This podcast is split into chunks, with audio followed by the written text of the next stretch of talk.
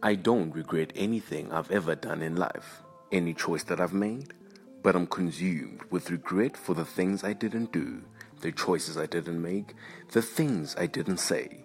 We spend so much time being afraid of failure, afraid of rejection, but regret is the thing we should fear most. Failure is an answer, rejection is an answer, regret is an internal question you will never have the answer to. What if? If only, I wonder what would have. You will never, never know, and it will haunt you for the rest of your days.